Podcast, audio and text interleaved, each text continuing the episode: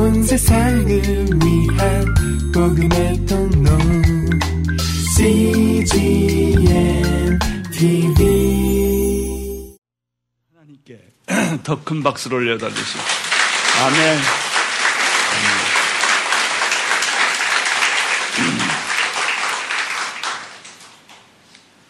어, 느헤미야는 아닥사스다 왕 20년에 어, 수산궁에 머물러 있었습니다.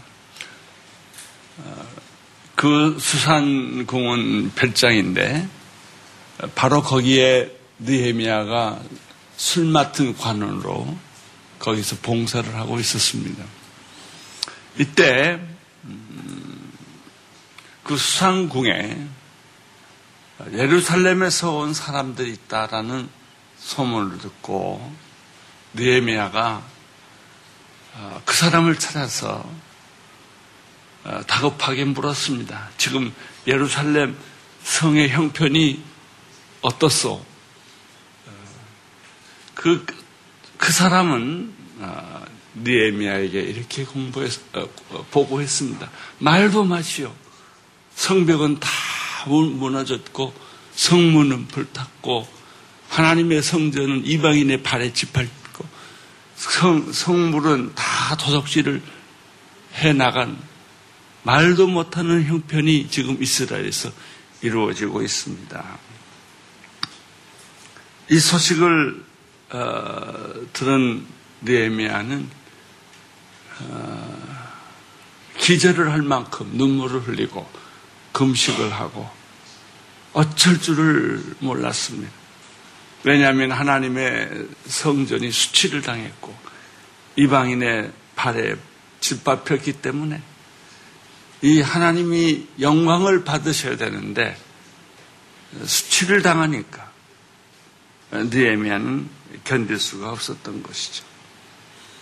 그가 할 수 있는 일은 기도와 금식이었습니다. 왕이 눈치를 채고 이야기를 듣고 느에미아를 예루살렘으로 돌아가서 성벽을 건축하라는 명령이 떨어졌습니다. 그리고 뿐만 아니라 왕은 그 성벽을 건축할 수 있는 칙령도 내려주시고 또 나무도 여러 가지 성벽 건축할 수 있는 물건도 다 공급해 주었습니다. 드디어 느에미아는 아, 예루살렘으로 돌아가서 성벽 건축을 시작합니다. 그때부터 사건이 끝날 때까지 쉬지 않고 드라마처럼 일어납니다. 아, 엘룰월이라고 하는 것은 8월, 9월 달인데 아주 더운 날입니다.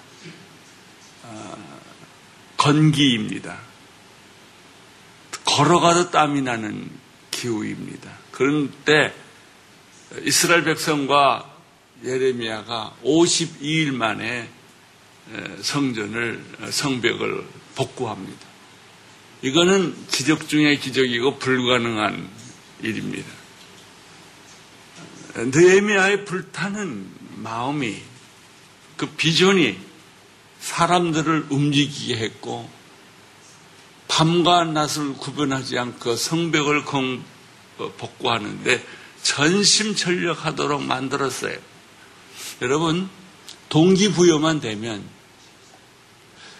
어, 우리 마음 속에 비전이 심어지면 못하는 것이 없습니다. 불가능이 가능해지고 성벽이 복구되고 성전이 지어지고 하나님의 교회가 부흥합니다. 왜 교회가 부흥하지 않는지 아십니까? 일본 사람들이 마음의 문을 닫아두어서가 아닙니다. 많은 분들이 그런 얘기를 합니다. 아닙니다. 우리 믿는 사람들 마음속에 비전이 없어서 그래요.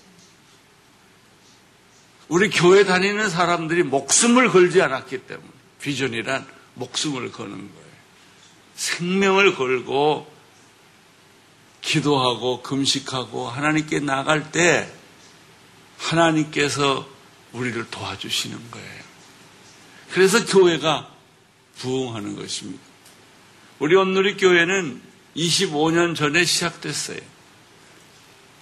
몇 사람이 지하실에서 예배 시작했어요. 25년이 지난 후에 지난번에 우리가 상암 축구장을 빌려서 기념 예배를 드렸는데 근 4만 명이 넘게 왔어요.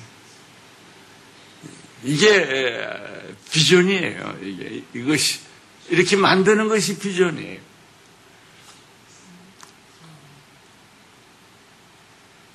성벽을 복구하는데 방해와 모략과 음모가 난무했습니다.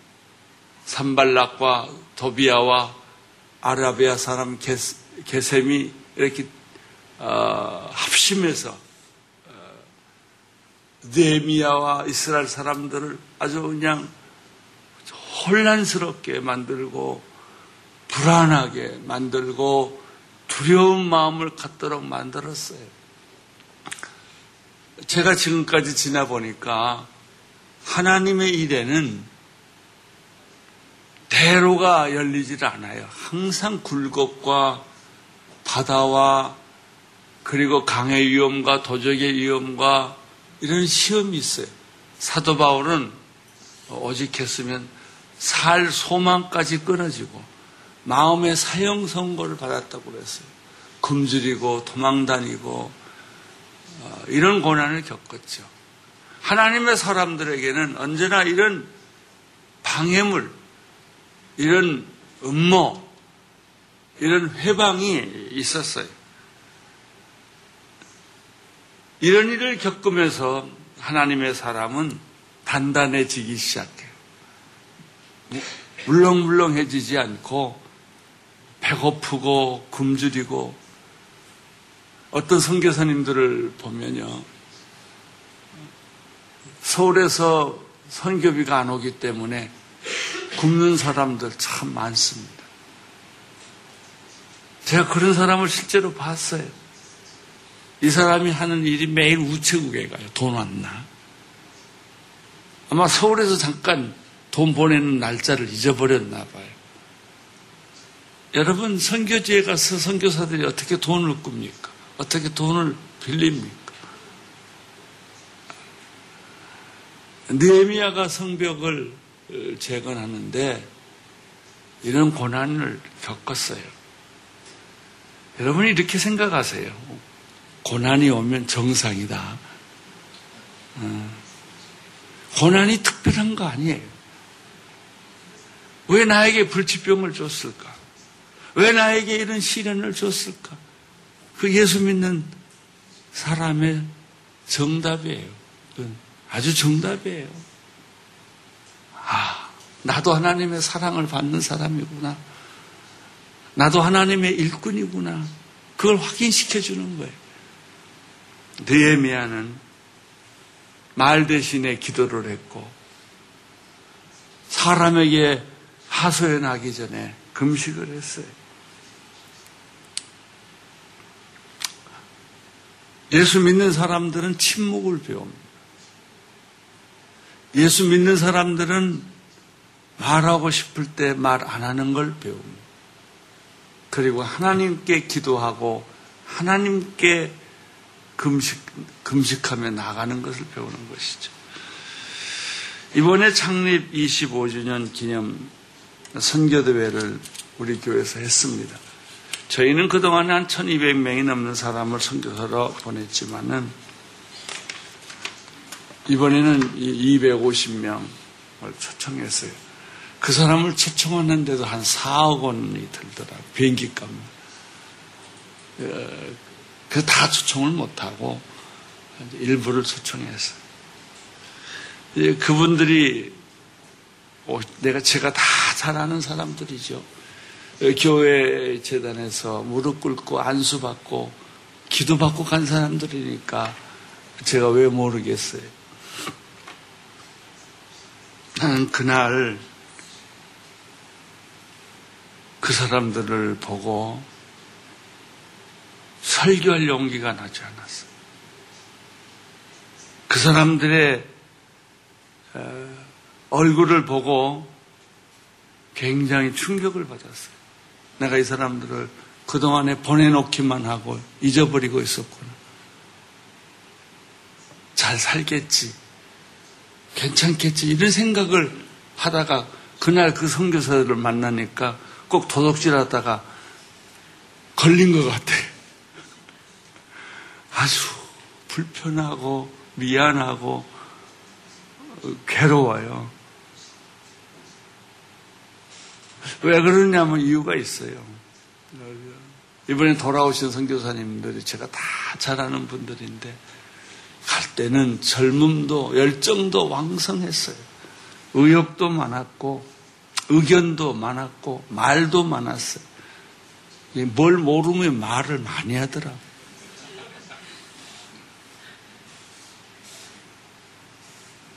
그러던 사람이 이번에 와서 무대에 섰는데 말을 잃어버린 사람들 같아. 그 얼굴에는 성자와 같은 모습이 있더라. 예수님과 같은 모습이 있고, 그리고 그 뒤에 앉아서 하고 있는데, 이 사람이 말 많이 하던 생각이 나서 떠날 때는 어떻게 이렇게 변해가지고 왔나. 여러분, 말 많이 하는 사람 만나다 어느 날말안 하면요. 굉장히 쇼크 먹습니다. 나는 그분을 보다가 눈물이 나서 내가 설교할 수가 없었어. 사람들이 얼마나 고생을 많이 했겠어. 근데 어디 가서 하소연도 못하고 자기가 선택한 길이니까.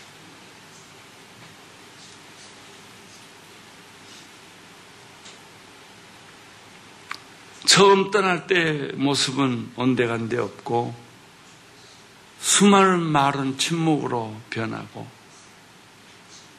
그리고 또 선교지로 떠나는 모습을 볼때 아, 저 사람들이 진짜 그리스도인 되어가고 있구나. 그런 걸 느꼈어요.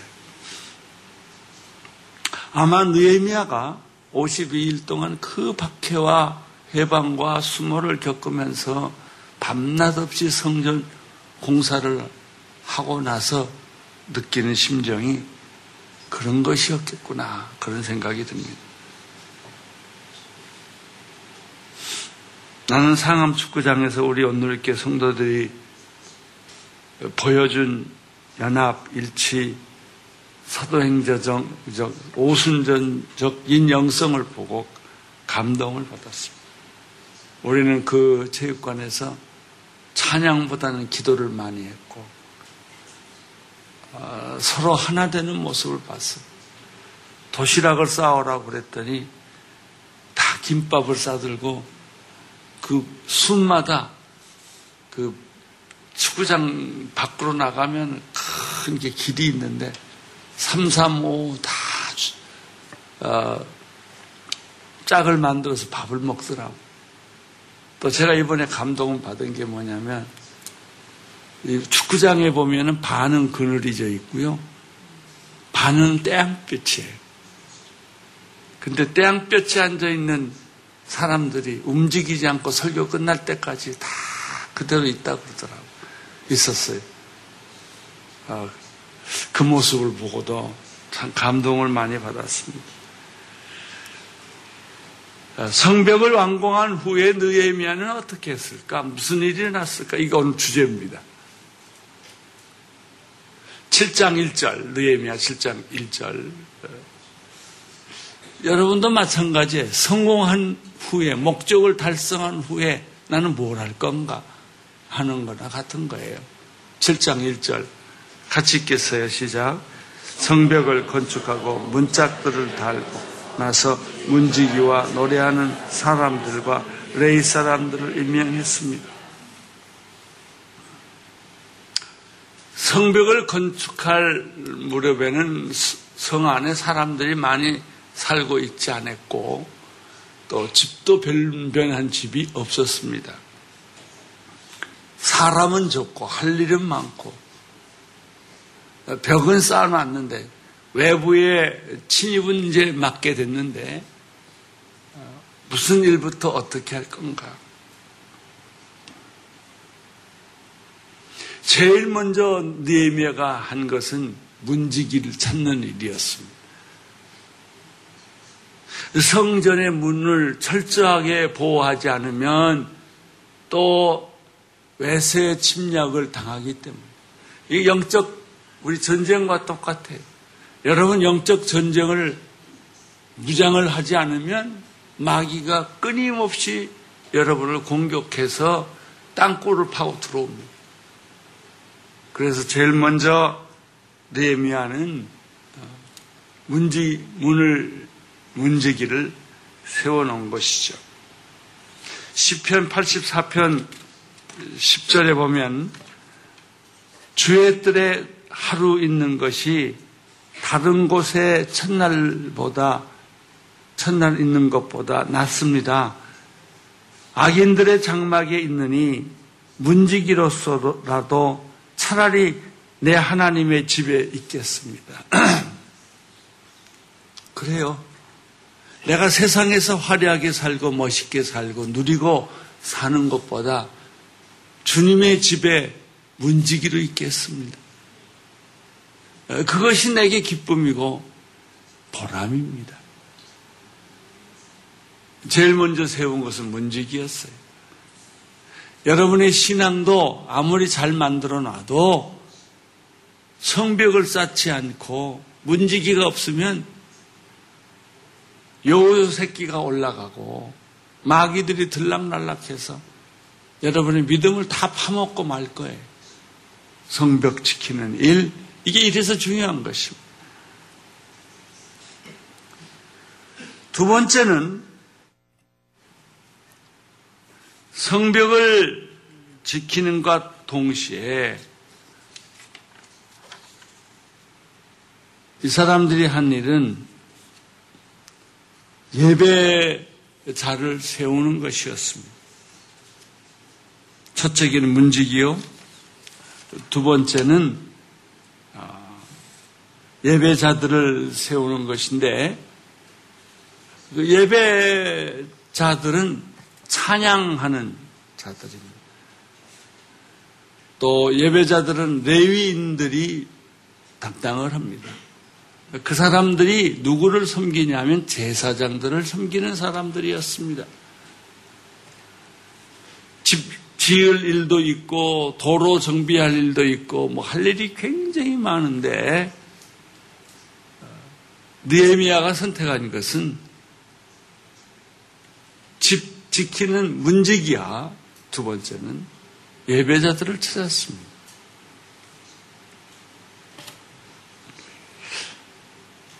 저는 그냥 이것을 금방 그냥 지나갈 뻔했습니다.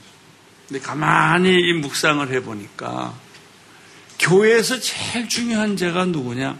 찬양하는 자예요. 예배하는 자예요. 말씀 전하는 자예요. 그리고 나서 나머지 일들이 중요해요. 근데 우리들은 나머지 일들을 먼저 하고 말씀과 예배와 찬양하는 일은 소홀히 할 때가 많아요. 특별히 교회에서 회장, 부회장 하는 사람은 참 위기의 인물들입니다. 왜냐하면 나가서 맨날 안내하고 뒤, 뒤에서 이 도와줘야 되니까 예배 드릴 시간이 없어요. 이 무슨 얘기냐면 교회는 예배에 집중해야 돼요. 예배에 집중해야 돼. 요한복음 4장 23절에 이제 참되게 예배하는 사람들이 영과 진리로 아버지께 예배, 예배 드릴 때가 오는데 지금이 바로 그때다. 아버지께서는 이렇게 예배 드리는 사람들을 찾고 계신다. 여러분, 하나님이 찾으신 분은 예배자예요. 목사가 아니에요. 장로가 아니에요. 집사가 아니라고요.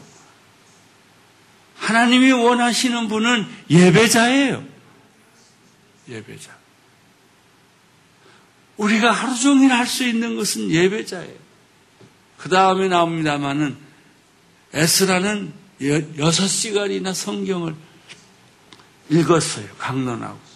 사람들은 여섯 시간 동안 다 일어나서 눈물을 흘리고 말씀을 들었어요.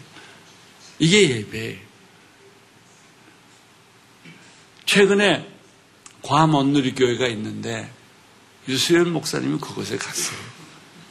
가보니까 목사님들이 여러 번 바뀌고 나니까 교인들의 마음이 상하고 또 생각이 다 다르고 다 어려워졌어요.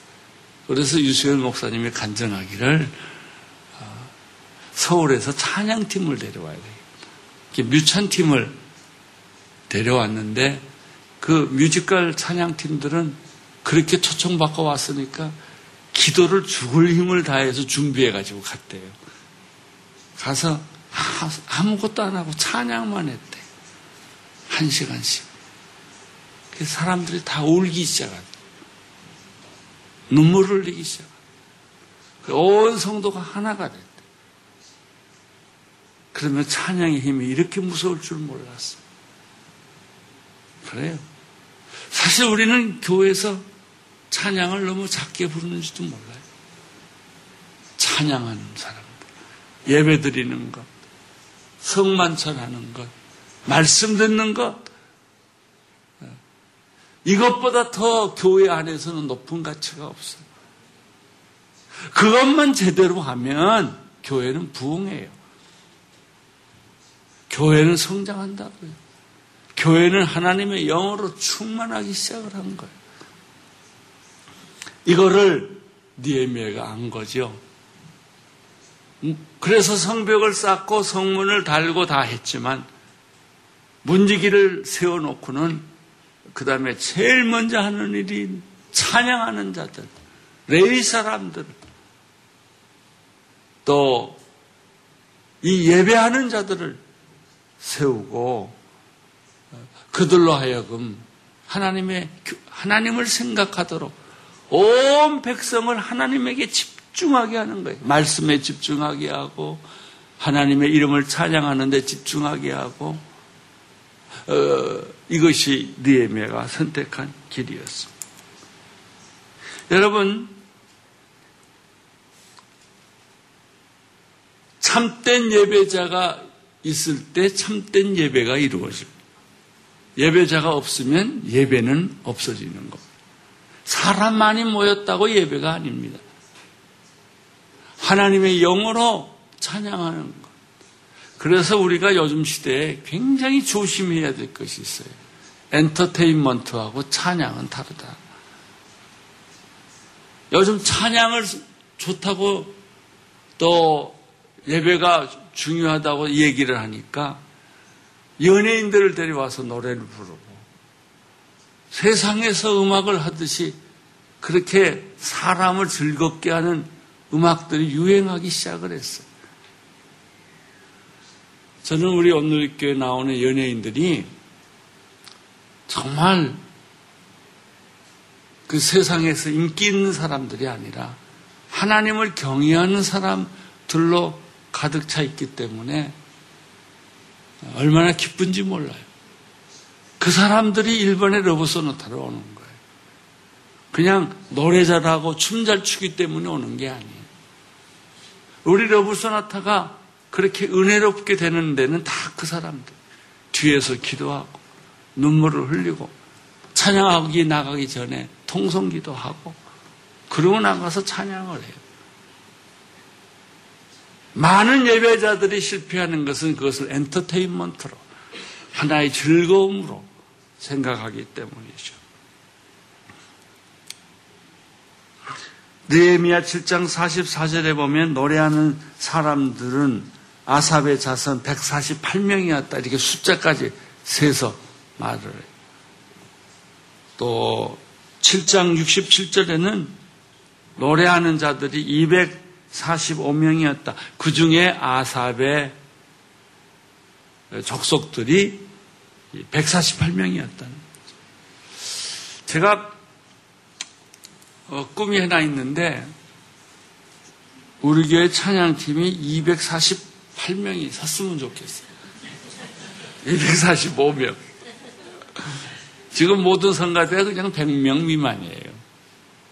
그런 성가대가 많이 있는데 내가 뭘 보고 놀랬냐면 뉴욕에 브루클린이라는 흑인 도시가 있어요. 거기 거기에 브루클린 터버너클이라는 짐 신발라 목사님이 목회하는 아, 흑인들만 3, 4천 명 모여요. 거기는 거의 백인들을 보기가 어려워요. 그 이유는 뭐냐면 이 사람이 브루클린에 갔을 때 하나님이 음성을 들려주셔서 거길 갔는데 거기 마약, 매춘부, 술주정꾼, 홈레스들이 가득 차 있는데 거기를 이 사람이 뛰어들어갔어요 부인하고 그래서 한 사람 한 사람을 전도해서 그 사람을 술 끊게 하고 매춘부 생활을 그만두게 하고 마약을 못 먹게 하고 이런 일을 시작하다가 그 교회가 벌써 4, 5천 명이 된 거예요. 들어가 봤더니 성가대가 한, 한 3, 400명이 넘어요. 그 브루클린 터버너클 콰이어가 에미상을 받았잖아요. 얼마나 잘하든지. 그 목사님 사모님이 작곡을 해요. 근데 신기하게도 음악대학도 안, 안 가보고 작곡의 논리도 모르는 사람이 작곡을 했어요. 아, 그런데 그 성가하는 사람들이 한 사람 한 사람들 이 가만 보니까 다 울면서 찬양을 해요. 왜냐하면 거기 있었던 사람들이 뭐 헤어리스트도 있고 패션 디자이너도 있고 뭐 여러 종류 사람들인데 한국 사람이 둘 하나 둘이 있더라. 한 사람은 내가 만나봤어요. 아 그런데 그 중에 반이 술주정권, 마약 이렇게 밑바닥 생활했던 사람이 이 교회 도움을 받고 새 사람이 되어서 성가대까지 하게 된 거예요. 그 교회 가보면 특징이 재밌는 게 흑인들이 전부 정장을 하고 와요. 자랑스러워서 자기가. 어, 우리들은 뭐 보통 헐렁헐렁 교회 오는데 아무 옷이나 대충 걸쳐 입고 근데 그 사람들은 안 그래요. 넥타이 매고 제가 어떤 흑인교회를 한번 가봤더니 전교인이 성경책 이따만한 걸 들고 넥타이 매고 머리 그 곱슬곱슬한 머리 다 피고 그리고 교회를 오더라고요. 그게 감동이었어요. 그래서 설교 시작하면 성경을 펴고 그 성경들이 다 노란 줄로 가득 찼어요. 줄, 줄쳐가면서 말씀을 읽고. 더 재밌는 거는 목사님이 한마디 설교하면 교인들은 두 마디 반응을 해요. 아멘, 할렐루야, you are right. 그리고 뭐 굉장해요. 나는 그분들의 순수함과 열정을 보면서 오늘 우리 예배가 너무나 형식적이 되고 너무나 엔터테인먼트 중심으로 되고 그렇게 변했구나. 그런 것을 보았어요.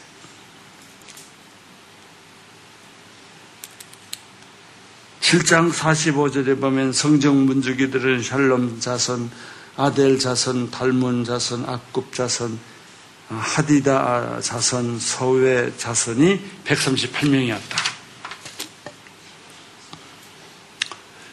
이제 그리고 나서 느에미아가 한 일은 뭐냐면 이 성을 지킬 수 있는 사령관을 어, 임명합니다. 이것은 뭘 의미하냐면 느에미아가 혼자 일을 다 할 수가 없기 때문에 일을 어, 신실한 사람들에게 이렇게 분할해서 맡겼다는 얘기죠. 예수님도 열두 제자를 택하지 않았습니까?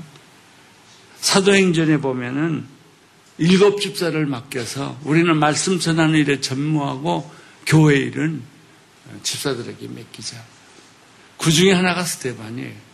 근데요, 여러분 사도행전을 보면 스테반만큼 명설교를 하는 사람이 없어요. 이게 보통 안수 집사의 수준이에요. 청정한 사람들, 신실한 사람들, 성령 충만한 사람들을 뽑아서 교회를 맡겼죠. 7장 2절을 보면 나는 내 동생 하나니와 성의 사령관 하나냐를 세워 예루살렘을 다스리게 했습니다.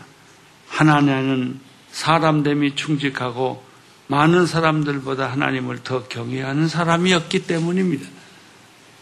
하나는 니에미아의 동생이에요. 동생이라고 해서 사령관을 임명한 것이 아니라 성전 복구에 제일 앞장서서 일했던 사람이 느에미아의 동생이었기 때문에 그 사람한테 맡겼고 성의 사령관은 하나님인데 이 사람은 두 가지가 있었어요. 첫째는 충성스러운 사람이었다. 교회는 똑똑한 사람이 일하는 데가 아니라 충성스러운 사람들이 일하는 것이에요. 교회는 부자가 일하는 곳이 아니에요. 하나님을 경외하는 사람들이 일하는 곳이에요. 그래서 이 하나냐는 충성스럽고 두 번째는 누구보다도 하나님을 경외했기 때문에 사령관으로 임명했고 동생인 하나나는 성정 복구에 최선을 다했기 때문에 누구보다도 성정 복구를 잘 알고 있었던 사람이죠.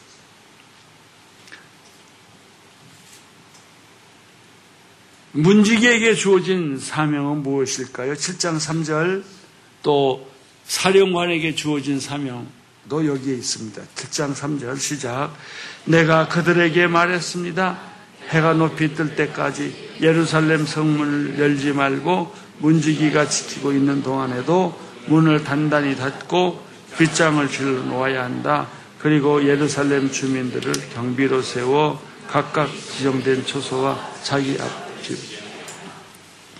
얼마나 철저하게 조심하면서 성문을 지켰어요. 이것이 영적 삶의 원리예요. 만기는 우리 우는 사자처럼 우리를 집어삼키려고 해요. 여러분, 사탄은 우리 틈만 보이면 공격해서 우리를 삼키려고 해요. 철저하게, 철저하게 문을 막지 않으면 원수가 또 들어와요. 그래서 니에미아는 이런 말씀을 여기에 기록하고 있는 거예요. 예루살렘 성문을 해 뜰 때까지 열지 말라. 문지기가 지키게 하라. 단단히 빗장을 걸어 놓아라. 예루살렘 주민들로 경비를 세워라. 지정된 초소와 자기 집 앞을 지키게 해라. 그 당시 느헤미야 7장 4절에 보면은 그 성은 크고 넓은데 성 안에 사는 사, 사람들은 얼마 없고 제대로 지은 집들도 아직 얼마 없었다. 완성된 것보다 미완성된 것이 아름답습니다. 완성되면 위기예요. 여러분, 돈 없기에 망정이지, 돈 많으면 위기가 옵니다. 돈 조금만 있으면 좋겠다, 그런 생각하죠. 뭐 많은 것도 아니고 조금만 더 달라고. 안 주세요. 그것이 여러분을 깨우는 일이에요. 기도하는 방법이에요. 그걸 다 하나님이 채워주시면 기도 안 할걸요. 교회 열 번 올 걸 다섯 번만 올 거예요. 드디어 이제 마지막 느에미아의 마음속에는 인구 조사를 해야 되겠다라는 마음을 하나님이 주셨어요. 7장 5절 읽어주세요. 시작. 그런데 하나님이 내게 귀족들과 관리들과 일반 백성들을 모아 정족별로 인구를 조사할 마음을 주셨습니다. 마침 나는 처음 돌아온 사람들의 족보를 찾게 되었는데 거기에는 다음과 같은 사람이 적혀 있었습니다. 그리고 사람 얘기가 쭉 나와요. 이건 다 읽지 않겠습니다. 에, 구약 시대에도 일반 사람들 바벨론 뭐라든지 아시아 아스리아라든지 이런 모든 나라들도 그들은 인구 조사를 했습니다. 군사 목적으로, 정치적 목적으로, 또 경제적인 목적으로 어, 얼마나 사람이 있는지를 알아야 일을 시킬 수 있기 때문에 그렇게 했죠. 근데 성경에 보면은 성경도 똑같이 인구조사를 합니다. 그것은 왜 그럴까? 하나님이 족보를 세고 있는 거예요. 12족보가, 12 어, 지파가 어떻게 지금 변해가고 있나. 이것을 하나님이 알기를 원하셨어요. 그래서 인구조사를 했던 것이죠. 그것은 군사적, 정치적, 경제적 목적이 아니라 영적인 목적을 위해서 인구조사를 한 거예요. 제 시록 보면 14만 4천이라는 말이 나와요. 왜 이렇게 숫자를 정확하게 지정해 주었을까? 오늘 말씀에 보면 누구누구의 자손이 몇 명이다 이렇게 돼 있어요. 아주 정확하게 계산하고 있는 것이죠. 6절, 7절을 보겠습니다. 시작. 이들은 느블, 어, 바벨론 느부갓네살 왕에게 포로로 접해간 사람들 가운데서 다시 고향으로 돌아온 사람들입니다. 그들은 예루살렘과 유다로 돌아와 각기 자기 마을로 갔습니다. 이들과 동행한 사람은 스바벨, 예수와 느에미야, 아사라, 야마, 아하마니, 모르드게, 빌산, 미스바렛, 비그레, 느흠, 아나야입니다. 사라 사람들입니다. 예.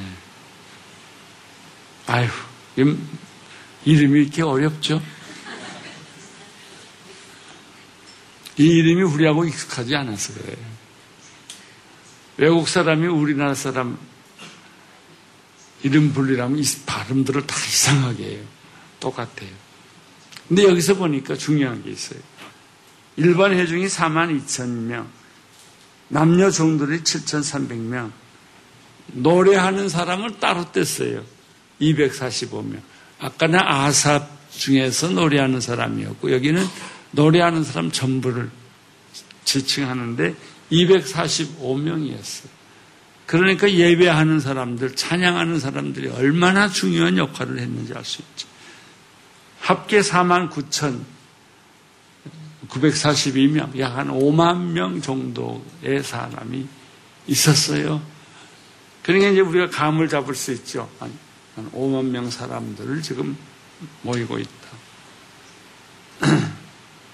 짐승의 숫자까지 세요. 68절. 말이 736마리, 노새가 245마리, 낙타가 435마리, 나귀가 6,720마리였습니다. 사람 수를 세고 그 다음에 짐승의 수도 다 셌어요.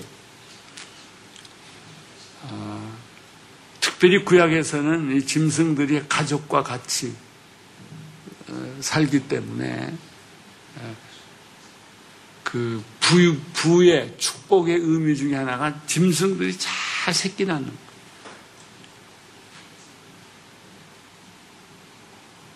뿐만 아니라 어, 헌금과 헌물을 드렸습니다.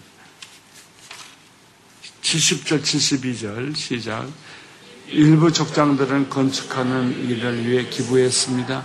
총독은 금 천달, 대접 50개, 제사장이 옷 530벌을 보물 창고에 드렸고 71절 금 2만 드람, 은 2,200만에 보물 창고에 드렸습니다. 72절 나머지 백성들의 드린 것을 다 합쳐 금 2만 드라크마와 은 2천만에와 제사장의 옷 67벌이었습니다. 73절 시작 제사장들과 레이 사람들 성정 문지기를 노래하는 사람들 너희들 사람들 몇몇 백성들과 온 백성 이스라엘 사람들이 저마다 자기 고향에 정착했습니다. 사람의 수도 세고 그래서 족보를 알기 위해서 지파를 알기 위해서 가축의 수도 세고 아, 그리고 그들이 드린 헌금도 다 기록되어 있어요. 하나님의 집에 드린 헌금, 헌물. 그래서 하나님의 교회가 안정되게 잘 움직일 수 있도록. 여기서 특이한 것은 하나님을 예배하는 자를 따로 구분해서 말하고 있다는 것. 하나님을 찬양하는 사람들은 그런 비전이 있어야 돼요. 아, 내가 드리는 것, 노래가 그냥 노래가 아니구나. 하나님을 찬양하는 엄청난 축복이구나. 나는 가끔 교회에서 보면요. 하나님이 태어날 때부터 목소리 좋게 해준 사람들이 있어요.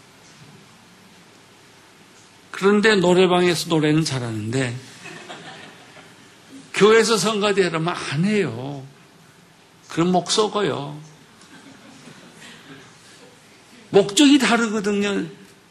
내가 너한테 건강을 주었는데 그 건강, 건강을 가지고 딴짓 하는 사람들 참 많아요. 내가 돈을 줬는데 돈 가지고 딴짓 하는 사람들이 참 많다고요. 여러분 조심하세요. 그게 여러분 께 아니에요. 하나님이 주신 거예요. 하나님께 영광을 올리도록. 진짜 여러분 발바닥에 불이 나도록 다녀야 돼요. 밤새야 돼요. 이번 상암 축구장에서 집회를 했는데 우리 청년들과 여러 사람 지체들이 밤이 새서 무대 장치를 했어요. 그리고 트위터에 저한테 올렸어요. 너무 기뻤다. 밤새도록 그 무대 정치 하느라고 힘들었지만 너무나 기뻤다고. 여러분, 기쁘게 사세요. 땀을 다 쏟으면서 잠을 못 자면서라도 하나님을 기쁘게 하는 삶, 이게 예배자예요. 하나님을 찬양하세요. 성가대 모집할 때 살살 빼지 말고 오디션 봐서 떨어지면 할 수 없고 앞장서서 하세요. 이게 교회예요. 이게 하나님이 기뻐하시는 거예요. 교회 일은 세상 일에 바쁘지 않아요, 우리는. 하나님의 일이 바쁜 사람들이에요. 그러면 세상에서도 축복이 넘칠 줄로 믿습니다.